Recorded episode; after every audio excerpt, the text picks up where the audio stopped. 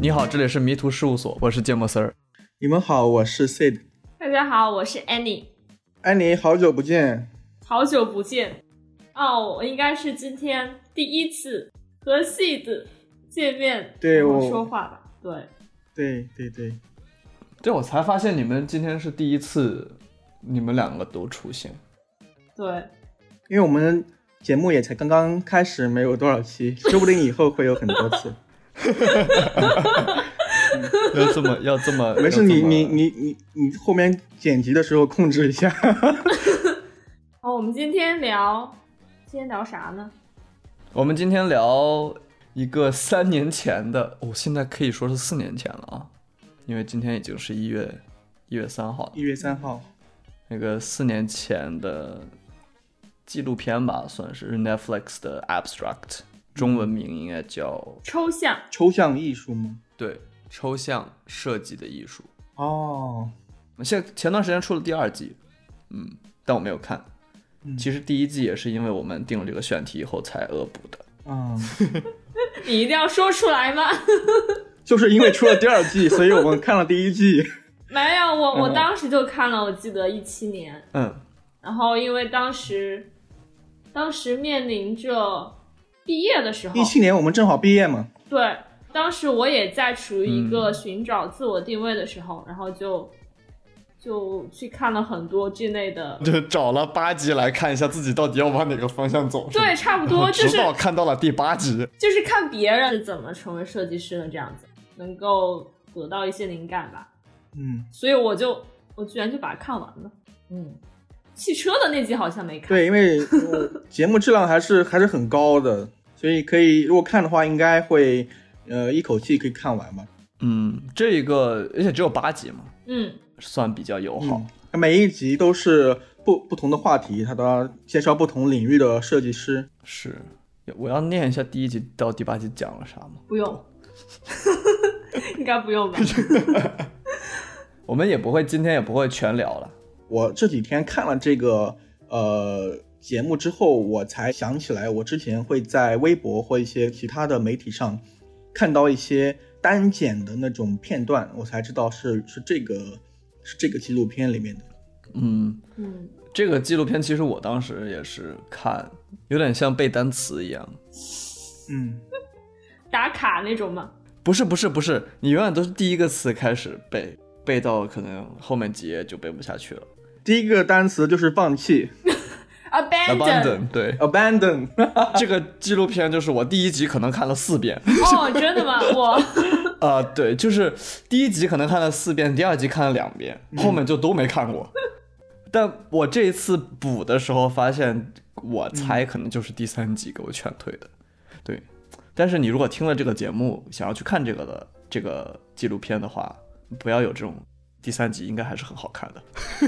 我觉得就是可以大家挑着看，不用看完。嗯，反正也没有什么联系嘛。然后有些人听了这个节目，估计决定不用去看了，听节目就够了，是吧？哦，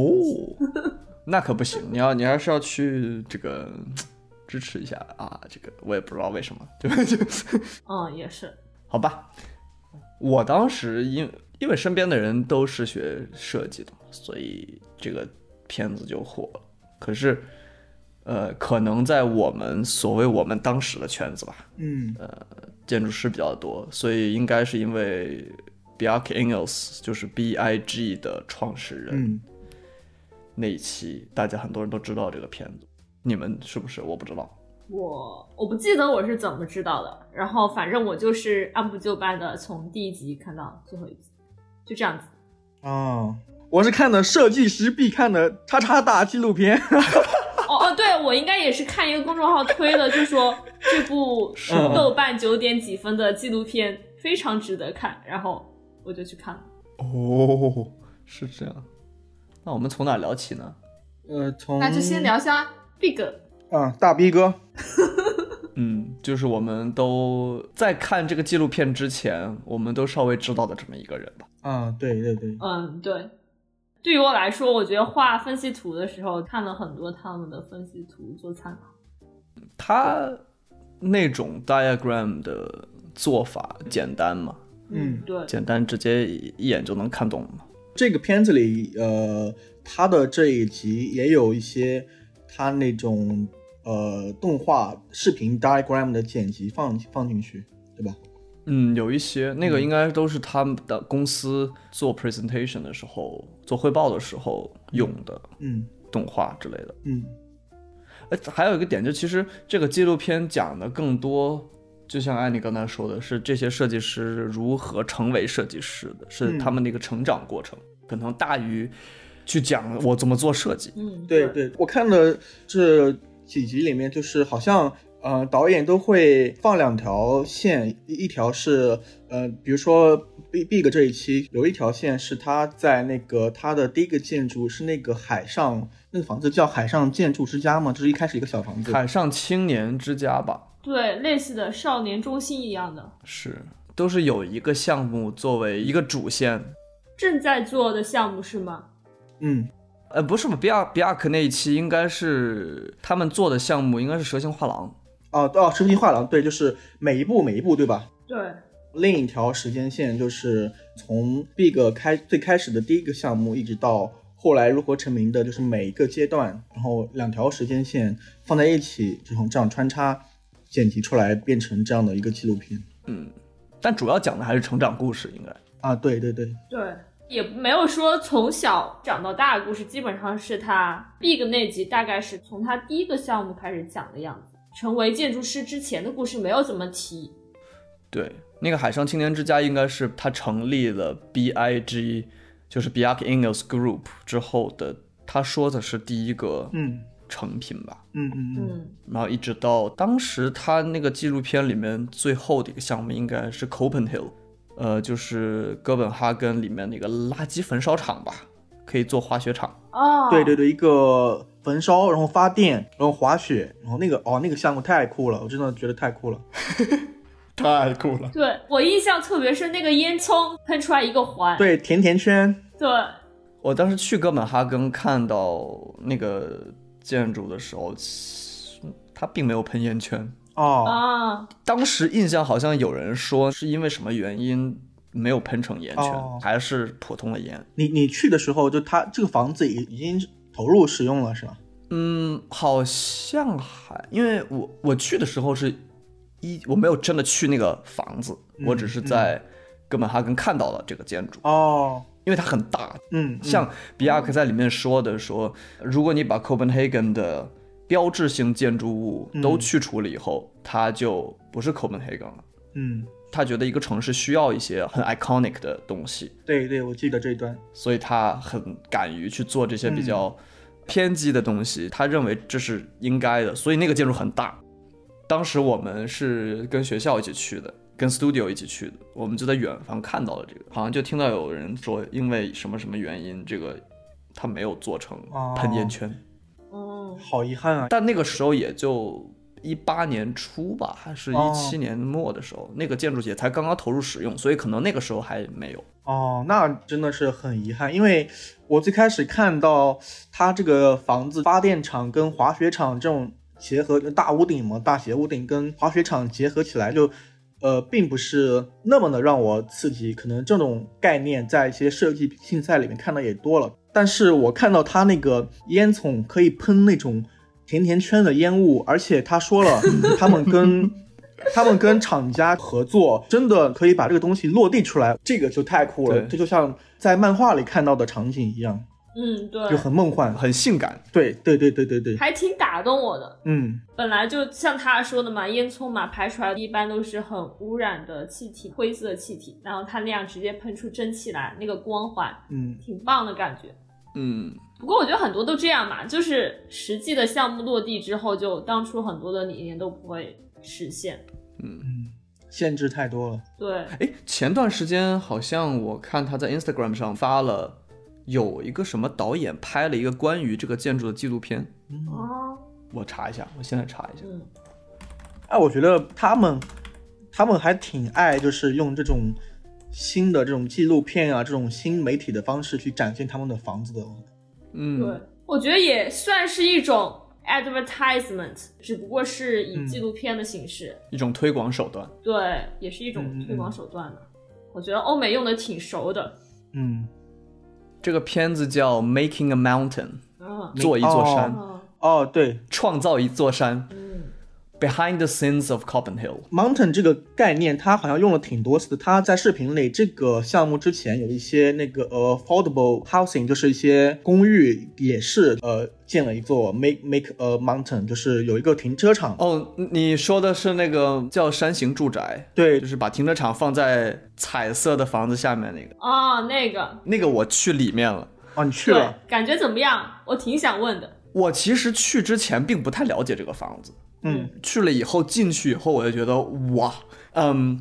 它的停车场那个设，它其实很粗野，它的停车场非常粗野，嗯，用就是混凝土，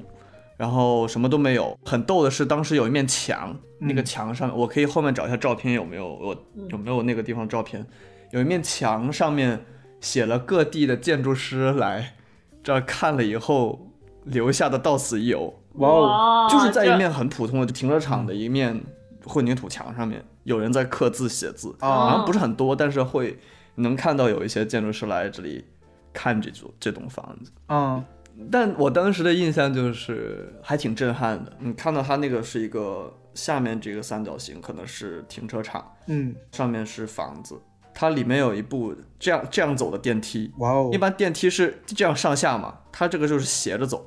哦，那个它并不是，并不是扶手电梯，它就是那个箱型电梯是吗？哦，就像那个缆车一样是吗？对山有点像山里面的缆车那种斜线。呃，对，但是它是普通的箱型电梯，哦哦哦，可是是斜着走，哇哦，也不知道这种电梯贵不贵哦。应该不至于贵到哪去。但整个楼里面好像就这么一座，嗯嗯嗯，当时我觉得那个彩色的那个每一层楼不一样的颜色，这个还是挺挺有意思的。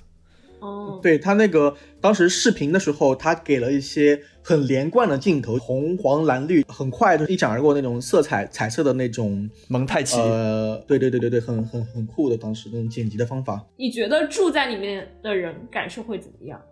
我当时的印象其实不是那么好，嗯嗯因为那个下面停车场，包括电梯和进入公寓的那个走廊，嗯嗯呃，还挺黑的。嗯啊，毕竟呃，他所有的都盖在上面，应该没有采光。对对，可是那些地方其实也不需要采光，说不定嗯住在里面，因为我也没有去那个没有进去，房间里面看，说不定说不定还是很好的。嗯，而且他们有大露台嘛，像他说的，每一对家都对有一个大露台。对，说不定是一种体验，就是你要先走过很比较黑暗的呃那种一片空间，然后哇，你到你家之后就是一片开敞的大平台，说不定也挺好的。这就有点扯了。嗯强行呃解说。很 很很有仪式感。嗯嗯，没有，反正我纪录片，我觉得看那个很密密麻麻的，就是那个住宅嘛，从外形看就没那么舒服，总觉得建筑嘛，一般还是讲那个更讲究的是那个体验嘛，所以我就想知道，就是居住感受怎么样？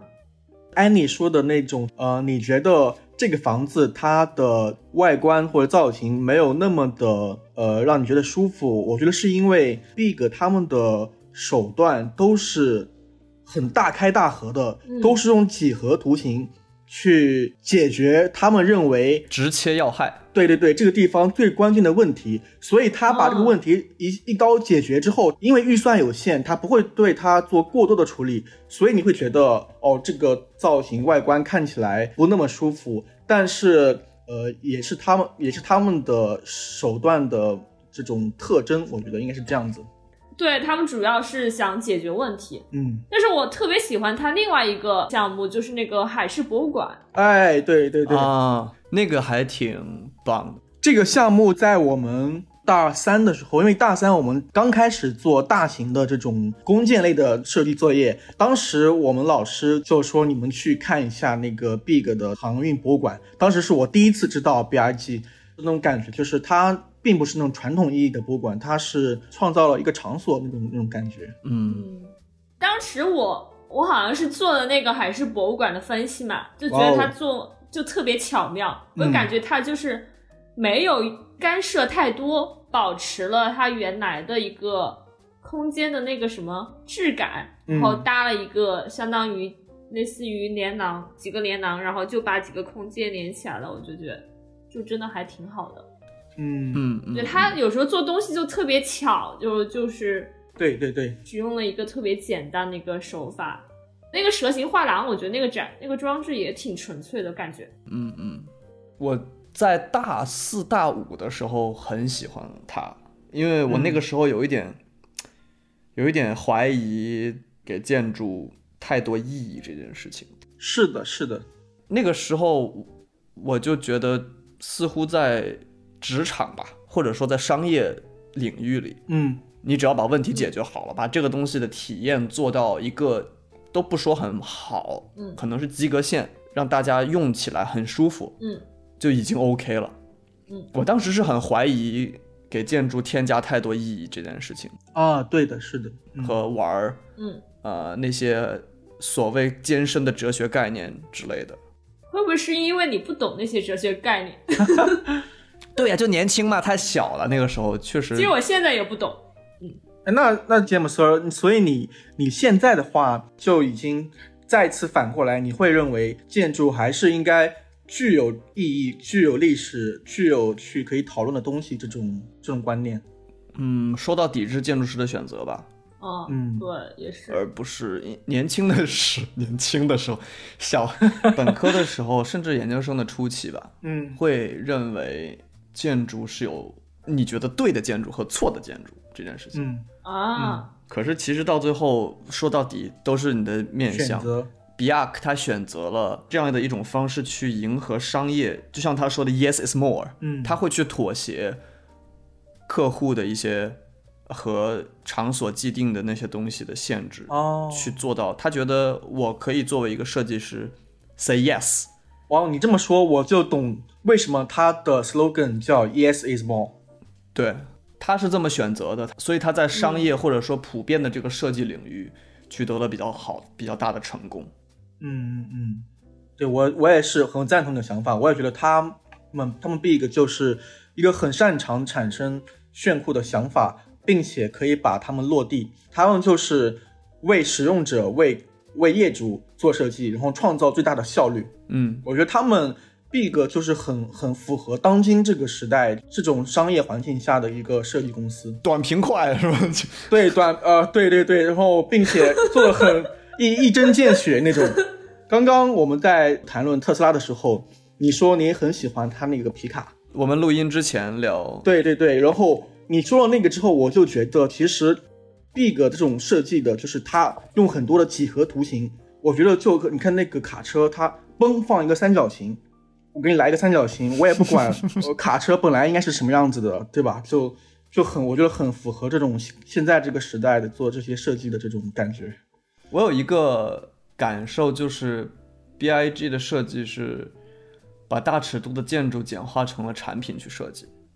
哦，你让我想到另外一个那个 Nando，你知道日本有个事务所吗？或者说工作室叫 Nando，N E N D O， N E N D O，对，对他们做了很多，就是好像那个主主理人也是建筑出身的，然后但是他们基本上都是在做偏产品的一些设计，然后就做的特别的讨巧吧。你有搜到吗？佐藤大，嗯，对，佐藤大，哦，我搜到了，我我看一下，对，你你看他们的概念图就觉得就是啊挺可爱的，然后也比较讨巧，比较乖，然后他们触发那些点就是也是很很意想不到。他们好像他们去年的时候做了一个住宅，就被人简直骂死了，就是有一个大的楼梯从外面、哦对哦哦，这个大楼梯对被骂死了。哦然后、哦然后就有人在说，就是说，就你们其实也没有住过，如果别人业主高兴，那就高兴呗， 就是就说的对，是那个看着就特别的违和。嗯嗯嗯，对啊，我觉得那个就是他们，因为他们之前都是做产品嘛，就可能做产品比较多，然后突然做个建筑，就让人觉得就是就从小尺度到大尺度，就感觉到他们的那种嗯嗯就是不一样的熟悉程度吧。嗯，把一个建筑当成产品来做，嗯就是有别人是这样说的，但是我们也没有亲身去就是感受过，也不知道说什么。这个倒不是感不感受的问题吧，这是一个设计过程，嗯他选择了这样的设计过程。对并且业主接受，是啊，对，业主接受，嗯嗯业主肯买单。好吧，我们把嗯 Bjark Ingels 扔 掉，我们回来聊一些每个人每个人选一集，这样吧。好的，好的。 好，我们先聊车，先聊车，为什么？好，先聊车。为什么？为什么先聊车？不知道就是一种直觉，想要先聊车。 好，那你就先聊车吧。呃，那就我来聊一下吧，因为呃，我我我很遗憾，我作为一个建筑设计的从业者，我在从这八集挑的时候，我最开始看的就是我最感兴趣的就是那个汽车设 计， 嗯，不不不不，也可能如果换一个、嗯换一个你不熟悉的建筑师，你也会对那一集，可能因为你对 b r 已经有一点了解了，所以你不会那么感兴趣。对，嗯，嗯，你是强行解释吗？对， 也许谢的心里不是这样 想的。嗯。但我知道你很喜欢车子嘛，对不对？啊，对我我从小就很喜欢很喜欢汽车。嗯，怎么说呢？我们怎么说呢？你们你们俩看了吗？看了，我看了。你看了我没看，啊、我真的我都看了，我就我不知道为什么就汽车那集没看。 你可能漏漏漏了。哎，这个东西会不会是一个？我这样说肯定很不合适，但是会不会是一个？嗯，在普遍状况下，汽车更是一个男性感兴趣的内容。 笑什么？没有，我没有，就是想你害怕被啊，你害怕？ 被女权的人拿这个来说 事我儿。倒不害怕，我我我其实是自己自己也不想那样。对对啊，我知道，嗯，会有这个比例的问题，我会觉得，但是因为我们也不了解，对，我觉得也有特别喜欢汽车的女孩儿，女生，嗯但是可能从比例上来看，会是觉得，对，我觉得这其实是一个社会规训的结果啦，哦，也有可能一直，在强调男性跟车车子之间的关系。社会规训规训了这个性别的倾向性。哎扯远了，扯远了一点。我当时去看那个宝嗯马博物馆的时候，哇哦，也是在在德国在慕尼黑。啊，就是巴伐利亚，巴伐利亚州慕尼黑首府是吧？对对对对对，宝马的就是 BMW，就是巴伐利亚汽车制造厂的意思。是是是。我当时去那的时候就感受到了一种，因为我小时候也喜欢车，嗯，后来就一般了。嗯但是进到那个博物馆以后，哇，就觉得天哪， 好喜哇欢！哦，好喜欢。哇哦，车是一种原始渴望，我当时给自己的解释。你也看到了很多很经典的老车是吗？对我叫不出名字，但是有嗯经典的嗯老车、啊，不，这扯回来，你你说你说这集的东西，啊，就是这一集的主人公，他叫拉尔夫，他从小就很喜欢汽车，然后一直在用笔画汽车。他长大之后就给那个他们美国的一家汽车公司叫克莱斯勒，呃的老板写了一封信，然后这个老板给他回信了。这你是、啊你是 这，你继续 说，你讲的还声情并茂的。就我觉得这就你是别打断别 人的感情就和对叙不事起。我对我不觉起得，呃，就你比如你给，比如说你给 B R G 写一封信啊、你当然也会回你信了。我我反正就是，呃，老板给他回了信，给他推荐了一些学习设计的一些很好的学校。嗯他最终就选择去那个这家汽车公司叫克莱斯勒，呃，入职，并且它的忠诚度很高。这个视频制作的时候，他应该已经成为这家公司的副总裁了，是一个这样的一个成长故事。然后呢？然后，呃，哦，你刚刚你之前有提到他在里面就是说，呃，做一个未来汽车的设计。啊，对对对，这个汽车是一个家庭用车，有很大的空间，虽然很简洁，但是你一看就知道这是一个面向未来的汽车，嗯是这样的一个一个一个作品。他自己就是很很热爱汽车嘛，他在、呃工作的时候去设计汽车的同时，他自己也很热爱开车，叫驾驶。对，他是很他很喜欢驾驶。他说自己在呃六年内上了四所驾驶学校。我觉得这个驾驶学校应该不是那种普通的驾校，应该是那种赛照，就是赛车的那种驾校。哦，啊，对他自己有一辆那个车叫蝰蛇，是一辆很很酷的一个跑车，然后道奇的跑车是吧？对，道奇也是克莱斯勒旗下的一个一个跑车品牌，那个车真的好酷啊，真的好酷。嗯呃，一一辆纯黑色的，然后他把那个尾箱盖打开的时候，尾箱里面嗯有很多的签名，那个签名好像是他们公司的团队所有的主要负责人嗯当时的那个签名，所以可能是他同事跟他一起打造出来的这样一辆车吧，好酷啊！很酷的，很酷的。我在中国应该没有见过这这款车，嗯，我刚刚就是在你们说车的时候，我尝试着回忆我最喜欢的车是什么，嗯然后 我想了半天，我发现是房车。房车， 房车很酷，对啊，就我是觉得，嗯嗯、可以载 着，可以载着一家人所有的朋友去出去出去旅行出去玩儿，有厨房有有卧室有对有对有卫生间这种，是 嗯，很很爽，我也想有一个。就比较符合我流浪的气质。我之前在那哎个呦爱丁堡看到一个，你就是你就是名副其实的 f a n a 啊 啊，我还是念不准这个词。我真的一直不知道怎么读，真的。等你听到第三期你就知道了。啊、好对，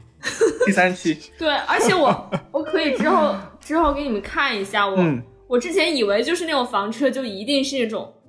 就是类似于卡车那样子的嘛，嗯很笨重。然后我在爱丁堡的时候看见一个绿色的，就真的还长得蛮可爱的一个房车。哇哦，嗯，我嗯，对我一会儿发给你们看看。对，可能住在里面估计不是特别爽，但是看着挺好看的。很可爱是吗？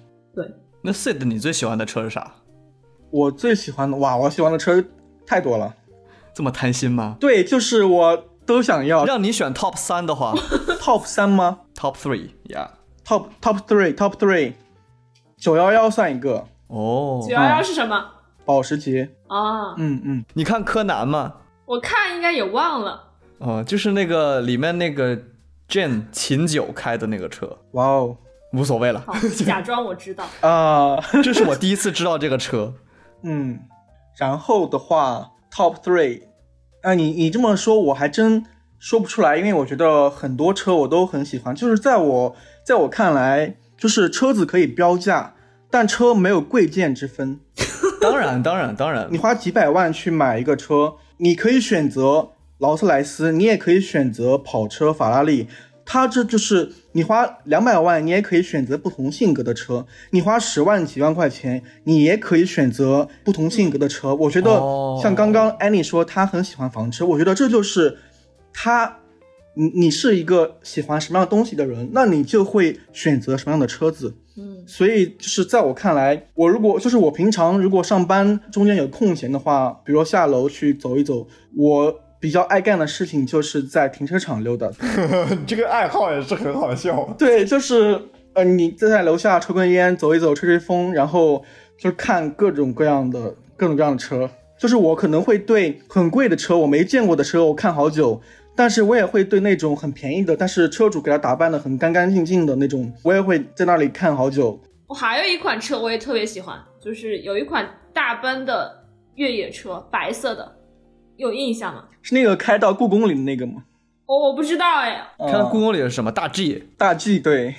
我不晓得，我我只知道就是有一款大奔的越野车，然后就是一一般那个越野车的线条嘛，都是那种嗯感觉特别粗犷很圆，然后大奔的那款就特别有棱角，就是就显得有一点点方，我觉得特别好看。我觉得你说的应该就是那个 G Class，就是大 G。它从最开始刚诞生的时候长这个样子，它一直到现在还是长这个样子，很经典的一款车。嗯，嗯嗯嗯。啊，我们说哪儿了？来，我们扯回这个这一集，嗯你在我们这文稿里面写了，我记得他在这集里面也说了这一点。他说车是家的延伸空间，哦，对，就是他在这个节目里说，内饰设计会成为未来汽车设计里面更重要的一部分。嗯他们做了那个未来汽车这个产品的概念，就叫第三空间，就是汽车的内部是一个生活空间的延伸。他们当时在做那个设计的过程的时候，拍了一个片段，就是他们在找 reference 的时候会呃，找很多不同风格的别墅的嗯室内设计的照片作为参照，从而哦去做内饰的设计。啊，就是从建筑的室内设计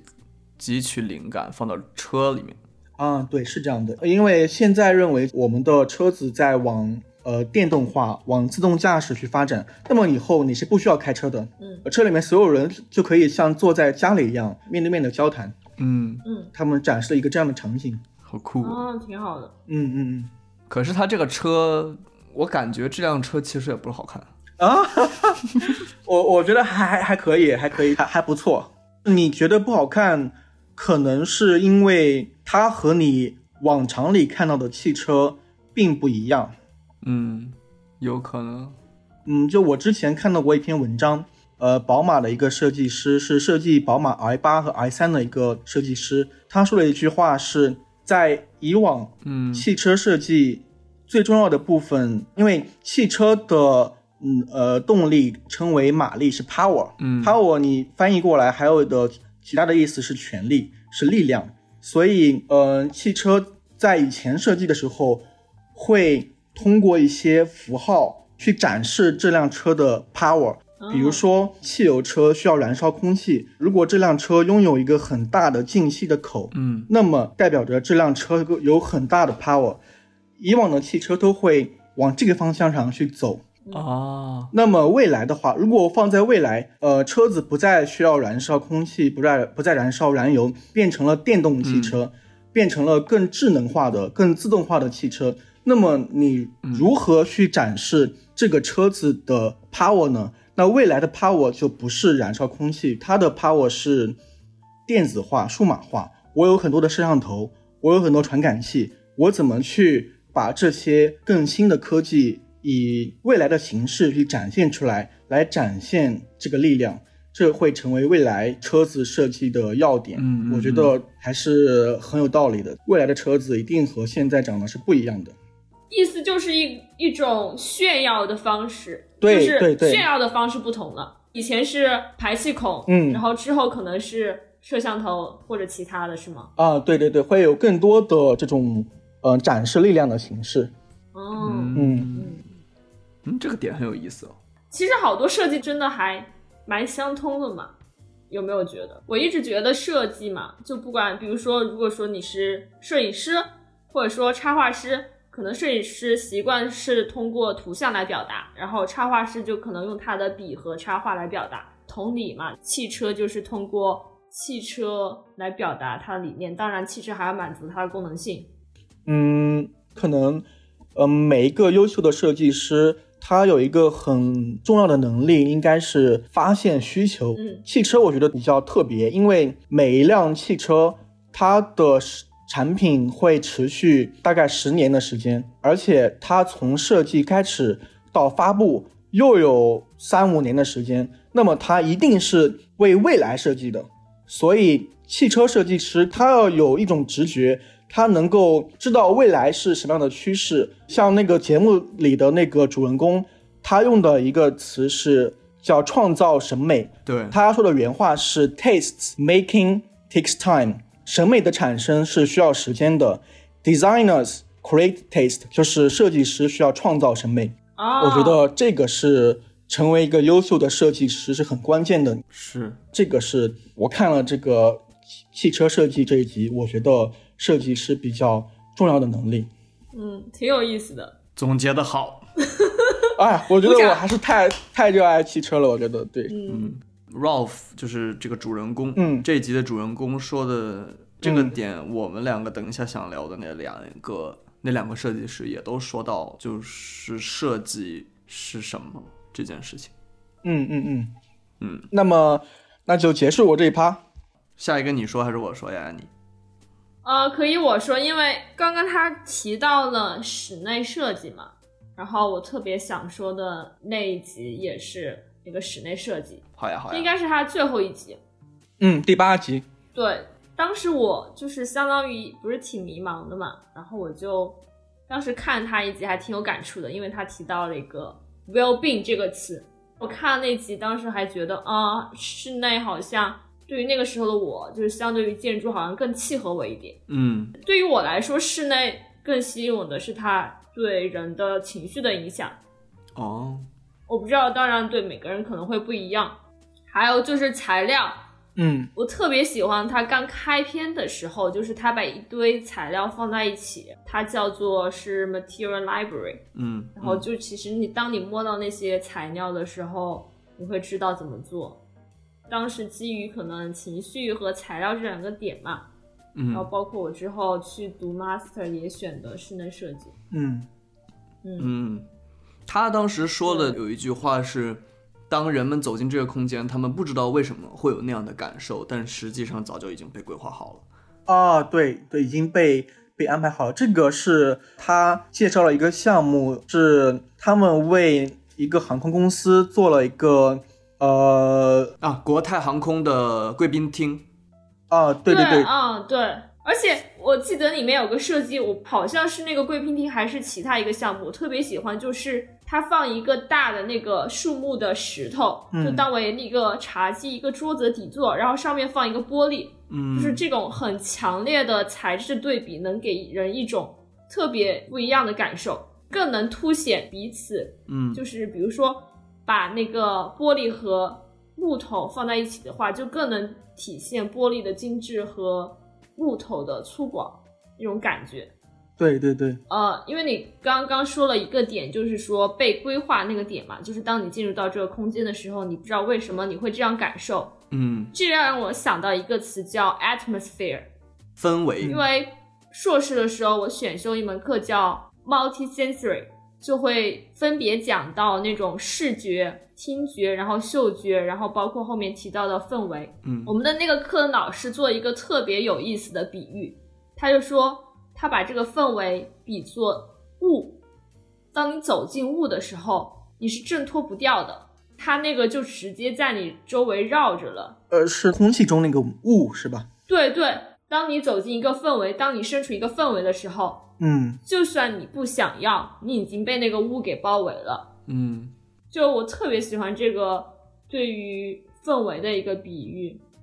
我看了这个呃视频和 Annie 说的，我觉得室内设计真的是非常的感性。嗯，他在节目的开始说了一句话，就是中文翻译过来是“共情是设计的注释对，包括他说那句话嘛，“The frame for life”，我特别喜欢。他还有本书，我还买了的。”。哇当时哦，我在国内的时候，我居然通过淘宝买到它，特别的厚，然后里面讲了从他小时候讲起，他为什么会有这个想当室内设计师的想法，然后后面的就是他的一些项目，嗯那些项目也没有说就一定会在室内的项目，嗯，也包括一些他教的学生，因为他是在河南一个恩约霍芬设计学院教书嘛，嗯我当时还尝试着申请那个学校。嗯它那个设计学院挺有意思的，就是我觉得它会是一个不太像主流的一个艺术学院。嗯它的那个硕士的项目有三个的样子吧，第一个是 contextual design，第二个是 critical inquiry lab，就是批判性的那种实验室，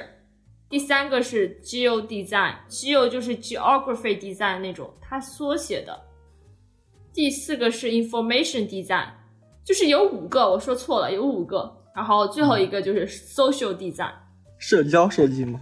对，社会设计，反正就挺不一样的嘛。我记得当时申请的时候，他还要你做一个自我介绍的录像，哇哦，哦，就阐述你为什么想要到那去读，还要写一个类似于 proposal 的东西，嗯就是相当于你的硕士计划。我觉得可能他更偏向于就是有自己想法和理念的成熟设计师吧。哦，嗯，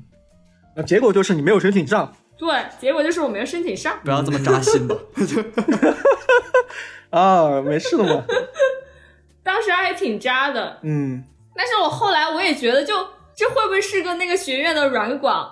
就是说有可能他哦，在那个纪录片里面专门提了一下，而且像你这么说，有可能他确实是更面向于有工作经验的人。对我也觉得，读完了 master 以后，我觉得有实践经验以后再去读 master 是一个非常好的事情。嗯哦，有工作经验去读会是特别好的一件事儿。当时我们那个我我读 master 的时候，好多外国学生嘛，就基本上都是工作了两年的，然后再来读。嗯，其实 master 是或者说以前的 master 吧，现在可能更加大众化了这种教育级别，就是所谓的硕士研究生，某种程度上是博士研究生的预科，嗯，可以这么说吗？因为在也硕士研究生的时候，你是要开始发现并且发展你自己的设计语言和你你你自己有一个很明确的方向了，已经。哦，或者说是那个 theory，对对对，你自己的理论你有自己的一套价值观，方法论，嗯对对，嗯这些东西在刚刚本科毕业的时候是很很难做到的吧？我觉得，啊，当然很多肯定很多人也可以，对，其实其实我觉得 master 也没有说必须，它就是相当于营造一个环境，强迫你、促使你去思考自己的理论。当然，嗯如果你是不读的 master 就能有一套自己的理论，我觉得那也特别的好。嗯嗯嗯嗯，啊，我们刚刚说哪儿了？扯偏了。扯偏了，是吧扯偏了，拉回来。我我看这一集有一个有一个感受是，我们可能学建筑出身的话，会有这种感觉，是从城市规划一直到室内是一个尺度变从大变小的过程。嗯嗯他好像在这一集，就主人公在这一集里面也说了这个点，室内设计是一个很个人的东西。比如说，我去做一个建筑，我可能很难 focus 到我自己想要表达的内容，嗯或者说客户自己的性格。可是你做室内就可以做到这一点，这是一个属于属于一个目标的很窄的一个目标人群，或者甚至是一家人，或者这个人的空间。对，所以呃，因为目标很小的话，那么你的视角，我觉得可能需要更加的敏感，更加的感性。嗯，我记得刚刚我们说到的机场 VIP 候机厅的设计之后，嗯，他说了呃另一句话是：这和美学无关，完全是心理需求。嗯，就很环境心理学是吗？嗯，对，你让我想了一个东西。这也可能是巧合啊，嗯那个 interior design 的 interior，它是双关语嘛，它是既指室内也指内心哇，哦在英英语里面的话，嗯，对你当时也提到说你学 interior design、跟这个也有关系。对，可能是我最开始其实没有那么的明确，也是我在就因为老师要让你自己定义，你自己觉得 interior design 是什么嘛，嗯然后嗯我可能我自己对它的定义就是说，嗯，我可能会更关注人的内心，因为我觉得心理方面还蛮重要的。嗯，就你说 well being 这件事情嘛，对吧对，我有病其实也指的是心理的感觉吧，更多的是， ？well being 怎么翻译？翻译就是好，就是你感觉不错。身心健康、幸福。对，但这个也有一个很有趣的东西。嗯我当时看嘛，他嗯，当时也提到了他给 Stockholm 的一个酒店做了设计嘛，嗯叫 Atem，一个家。嗯我去查这个酒店，我说，哎，有趣哦，要不要到时候去 Stockholm 的时候住一下？啊，结果我一查，哎，一晚要四千克朗，四千克朗大概相当于就是三千人民币左右。哇哦，哦，可能我不知道是不是因为最近这个价格会高，因为疫情什么的，不知道。哎，但是你你你声势这么浩大，我我听起来一开始以为是三万这种等级的， 那哎呀，就是觉得三千很便宜还是很贵来着？贵啊，贵肯定是贵啊。哦，啊、然后呢？不是不是，你像你要想，因为三千块钱、三千人民币的酒店，嗯你比如说你去住一个，我也不知道凯宾斯基什么的，也就是这个。你意思是说，你花同样的价格可以住到，呃，就是那种品牌更大的这种奢侈酒店，但是它这个属于一不个不不，这不是我的点，好 好，我的点就是说你要花这么多的钱去住一个嗯， well being 的酒店，哦，意思是说你要有钱才能 well being 嘛。啊，这个事情很不是你这逻辑，这逻辑建立的没有特别稳，你就是基于一个他肯定不是，他肯定不是说这个这个人做的所有的设计嗯都是很贵或者怎么样才能这样。只是我看到这个例子，我就突然想到，我一查我就发现了这个嘛。 但是确实在某种程度上也体现了这个， 嗯，资本控制的社会，你要有钱才能 well being。包括那个嗯，嗯，国泰的那个贵宾，那是个贵宾厅哎，虽然贵宾厅也没有多贵宾了，可是，嗯那种设计是不是你只能要花更多的钱才有大概率的去享受到了？从这个纪录片里看起来是这样的，我觉得这是一个普及的问题，就是比如说现在的可能室内设计大家都更偏重于美观，属于这种 well being 的比较关注于 well being 的设计师没有那么多，嗯，所以就嗯导致他们的设计费会贵一点，然后能找得起他们的人，也就是那些比较有钱的机构啊或者个这是一人个一连串的事情。对，不过他也去帮宜家做了东西，所以对宜家很便宜嘛，宜家也是很平民的品牌。嗯，对，好，啊，差不多了是吧？没啊，那我那我说我的这嗯，该到你了。我感兴趣这一集是第二集，Tinker Hatfield 是一个球鞋设计师，因为我很喜欢球鞋嘛，至少以前很喜欢了。嗯这个设计师是他做了从 Air Jordan 三一直后面好几代都是他做的嘛，嗯，我也才知道其实，嗯，他以前也是个建筑师，呃，我看到那一段的时候，呃，他竟然是学建筑的。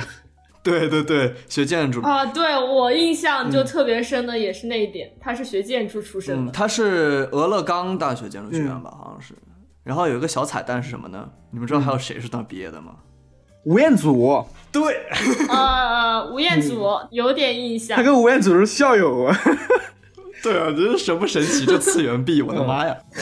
哦，对，从做建筑转到了做球，他以前也是个运动员啊、撑杆跳运动员。 对，撑杆跳。嗯，他这一期的主线设计内容是 Air Mag 那双鞋，不叫 Air Mag，、叫嗯 Nike Mag，是《回到未来》那个电影里面出现的一双自动系鞋带的球鞋。对，哦，他是真的能自动系鞋带吗？真的可以。以前那个电影的肯定是不行的。他说那那嗯个电影拍的时候是主角把鞋穿上以后，嗯可能那个地下面还有什么装置吧，有个嗯人一拉，然后把那个鞋带就拉上了。啊，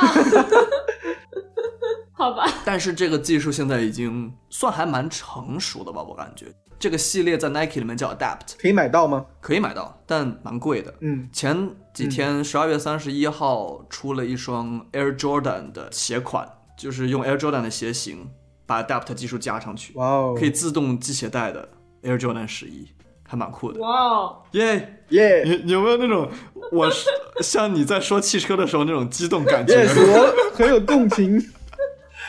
是不是只能看看也不是只能看，其实其实钱倒不是重点，重点是你抢不到。哦，售价的呃是多少？呃，四五千吧，哈、像哦，哇哦，这个查好一，下哦比住一晚那个酒店还贵。 这个这个点好逗。我看看多少钱，这个酒店是一次性的，只有一晚，然后对鞋可以穿好久，是吧？可以穿一段时间。啊，那让我选，我选择去住一晚住一晚酒店。真的是一样的，它是它是五百五百美元，它哦，甚至你要换算下来，还甚至比酒店贵。嗯嗯，毕竟是一个高科技技术嘛。对这一集讲的就是他们在刚刚在设计这个自动绑带技术，叫 Earl。他也设计过那个 Air Max 系列，就是把那个气垫露出来的那个。对对对对对，MX 系列是他做的。啊、对，他说他那个是受蓬皮杜艺术中心的启发做出来的。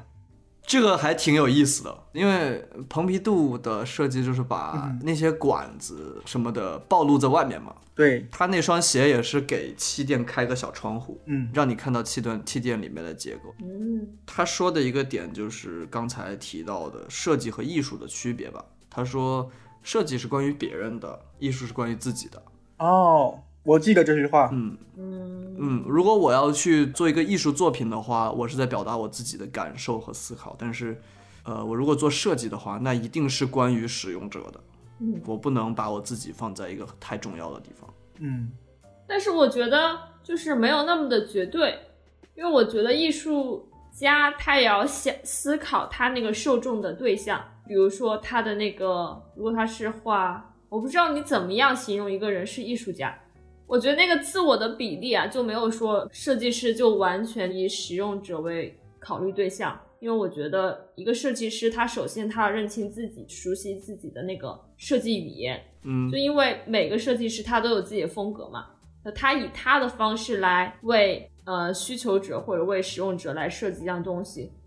同时，艺术家我觉得他也没有说就完全表达自己，他也要考虑自己的一个 audience。嗯，比如说他的 audience，他的受众群体是一个是小孩儿，嗯还是说年轻人，还是怎么怎么样？嗯哼，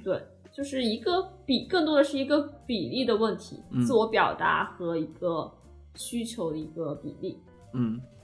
说到这一点就，因为刚才说到他是乔丹那个系列的设计师嘛，呃，不是完全是他设计的了，但是有相当一部分的鞋是他设计的，嗯其中有一代是第二世代鞋。他提到他跟乔丹聊了一下这二十年里面他的一些想法呀、变化，还有成就什么的，嗯，他就给每一个关键词设计了一个小小图标，嗯然后放在了二十代这个球鞋上面的一个魔术贴，所以你拿到这双鞋的时候，你是可以可以看到乔丹在这二十年里面的一些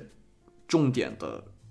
时刻和成就，还有他的思想这些东西的。哇哦，这些东西哇是可以可以体现他刚才认为的那个设计是关于这个使用者的。嗯就是我是在 Michael Jordan 做一双鞋 Yeah 所以我要放进去 Michael Jordan 的 element，嗯，私人定制。嗯，包括第十三代吧，他那那一双鞋的名字叫黑猫，哦，我看到了，嗯，黑猫是那个很呃全黑色的，很酷的，我觉得那双鞋很酷。对他就是以乔丹为灵感设计那双鞋。结果乔丹跟他说：“你怎么知道我离我最近的我的朋友和家人都叫我黑猫？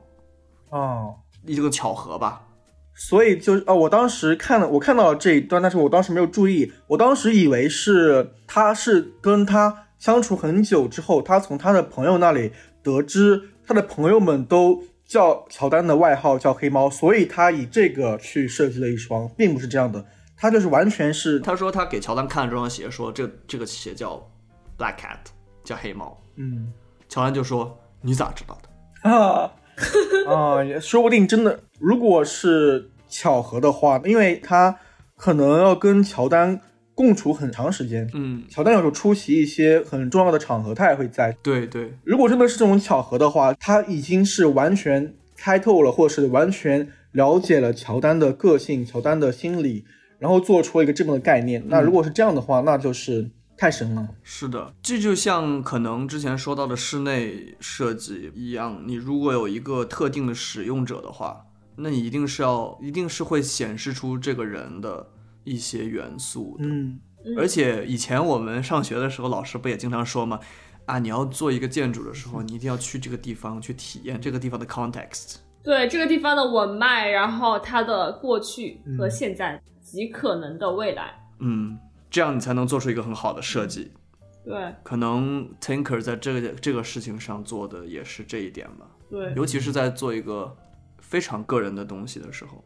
专门给 Jordan 这个人做的时候，对，就相当于一个一个裁缝一样，为你量体裁衣，然后他得知道你的个人喜好，然后尺寸，然后肩宽啊什么的。对，嗯，呃，抛开设计这一点，就是在商业层面，像就是这个呃耐克的设计师，他有机会可以为乔丹，这是一个历史级的一个篮球运动员做设计，我觉得是上天赐予他作为设计师的一个机会。他的成名是伴随着乔丹才呃出了这么多经典的作品，嗯，然后像那个室内设计师，他好像他最开始其实是一个杂志的编辑，对吧？他并不是做设计出身的，对，是的，但是第一个给他项目的那个朋友，我记得第一个项目并不是一个小项目，也是一个比较豪华、比较高级的一个室内的一个项目，嗯还包括呃那个比亚克，他在节目里说了一句话，就建筑行业有一个悖论，就是嗯。你没有建筑的时候，不会有人来找你做建筑。对对对，就是你肯定要有一个机会得到呃这个展示自己的去做这个项目的机会，你才可以。对，所以可能设计师在商业市场上擅长表达自己，让别人信服你，也是一个很重要的素质吧或者能力。嗯，嗯，对，就是你要有一个代表作，相当于第一块敲门砖，嗯，对啊，我们聊到这个地方，其实就可以说说看，这些人都有一些什么共性。嗯他们有一个我感受到的有几个点吧，有一个点是他们一直在坚持自己做的东西，而且特别喜欢，没有在中间偏离太多。对，热爱并且坚持，嗯，对，他们也不会管啊，我这个赚不到钱，我没有客户，也可能是因为他们能力强，但是他们都坚持下来了，就一直在做这件事情，并且热爱。 yes，你能看到他们在讲述自己的设计和自己的职业经历的时候都很开心。嗯，对的。而且那个汽车设计师他进入克莱斯勒的时候，因为是克莱斯勒老板给他写了信，所以他的忠诚度很高。在克莱斯勒几度破产的时候，他还能一直坚持下去，嗯最后他能做到副总裁或者是更高的这种职位。达到很高的设计水准，我觉得这都是跟他真的是坚持下来是有很大的关系的。嗯，对，还有一个是这几个人，好像那个汽车设计那个 Ralph，他好像没有那么明显，但是我们提到的另外三个人嗯， b i a k Iles、Tinker 这三个人，他们做设计的时候，一开始都是有人不理解他们的。我像我记得 Iles 他做的设计，他他好像是说有时候有的人不理解为什么要这样去做室内因为看起来不好看嘛，很多人都要追求好看的，哦，是，然后 b i a k 就不用说了吧，他那个东西是很。尤其是对于像丹麦的文化来说，包括他之前自己说的，斯堪的纳维亚人是不喜欢突出的人的，嗯，但是他做到的事情就是突出。嗯，Tinker 是去做，比如说 Air Max，他给气垫开窗，都是很会有很多人不理解，可是他们还是继续做下去了。 Yes 就他们都是很有性格的人。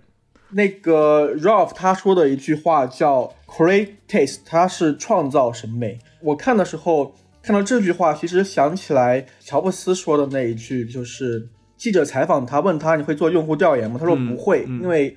用户并不知道他们真正想要的是什么。嗯，这太牛逼了。很执拗，他很坚持。对我，我的就是屌，就这就，但是 就这个不能好哦傲慢， 对，就是也不是， 就是我的，我我坚持的就是正确的。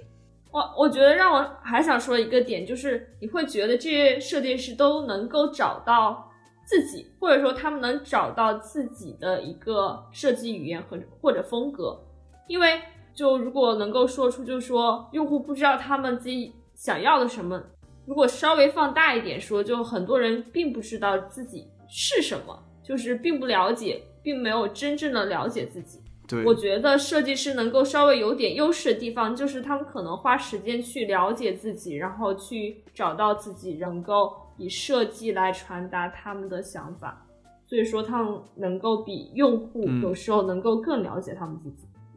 可能设计学设计的过程也是一个发现自己的过程，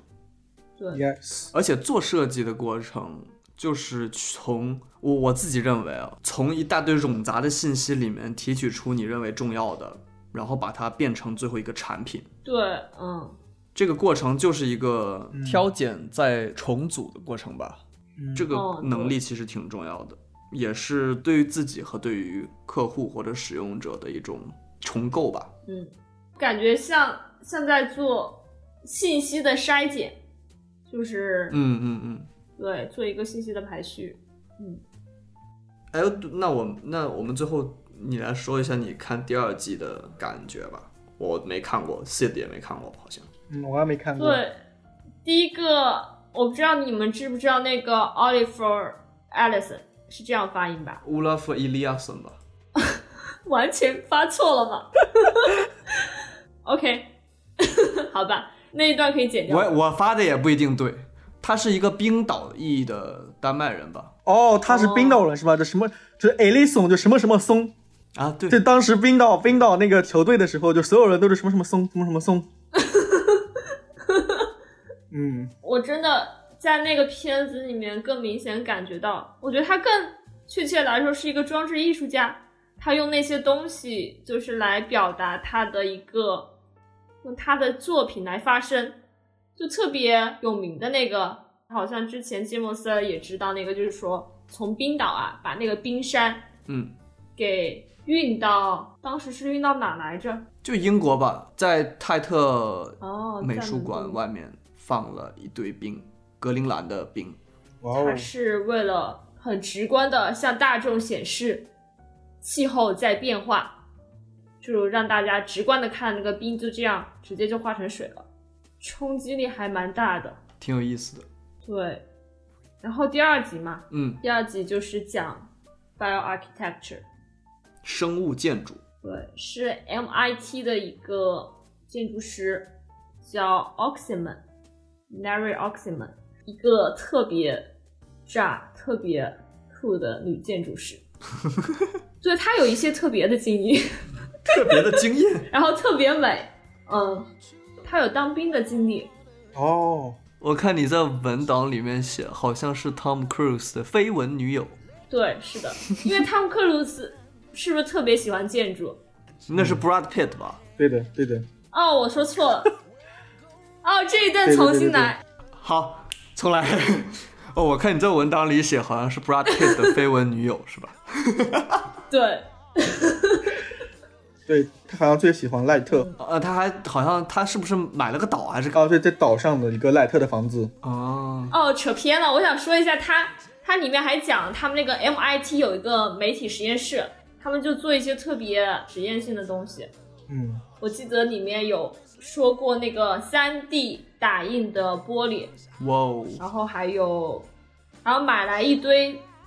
是蚕嘛，引导他们来织成建筑。哇哇，那好有意思哦。虽然我现在在看他们的东西很奇怪，对我有点欣赏无能，但很酷。嗯，但你就看了这两集是吧？我就看了这两集，然后后面的后面好像有些还，就好像也是不同类别的设计嘛，我觉得有兴趣也可以去瞄一眼。第二季只有六集，就第一嗯，季有八集，对，除了刚刚说的那两集，还有服装设计、玩玩乐设计或者玩具设计吧，还有数码产品设计和最后一集是字体设计，应该叫 typeface。好，好了，好，那这期有的没的，反正洋洋洒洒聊了一堆。嗯，说的还挺多的。好吧，好吧，那个 C 的明天还要上班，赶紧去睡觉吧。对，我要、哦对嗯我要休息了。嗯假期结束了，嘿嘿嘿， 啊，上班开始，二零二一年第一天上班。嗯，哦，挺好的，挺好，这么加不油走心吗？， 希望不要加班。好，好吧，可能我们要不要之后如果看了第二季也会再聊一次，也可能不会，嗯，随心随心， 不做任何承诺好啊，的，看心情，不承诺不负责，好吧？ 什么鬼？我那天刚发布那天，有一个朋友跟我说，你们这叫浪子电台。为什么是浪子电台？因为那个法语词可以翻译成“浪子吧哦，浪人。嗯，”。好，那就这一期先这样吧，准备吃饭去了，准备，嗯，好饿，好，我也好饿 ，OK，好，下期再见喽，再见，拜拜再见拜拜。拜。好，我撤了啊，那就晚安。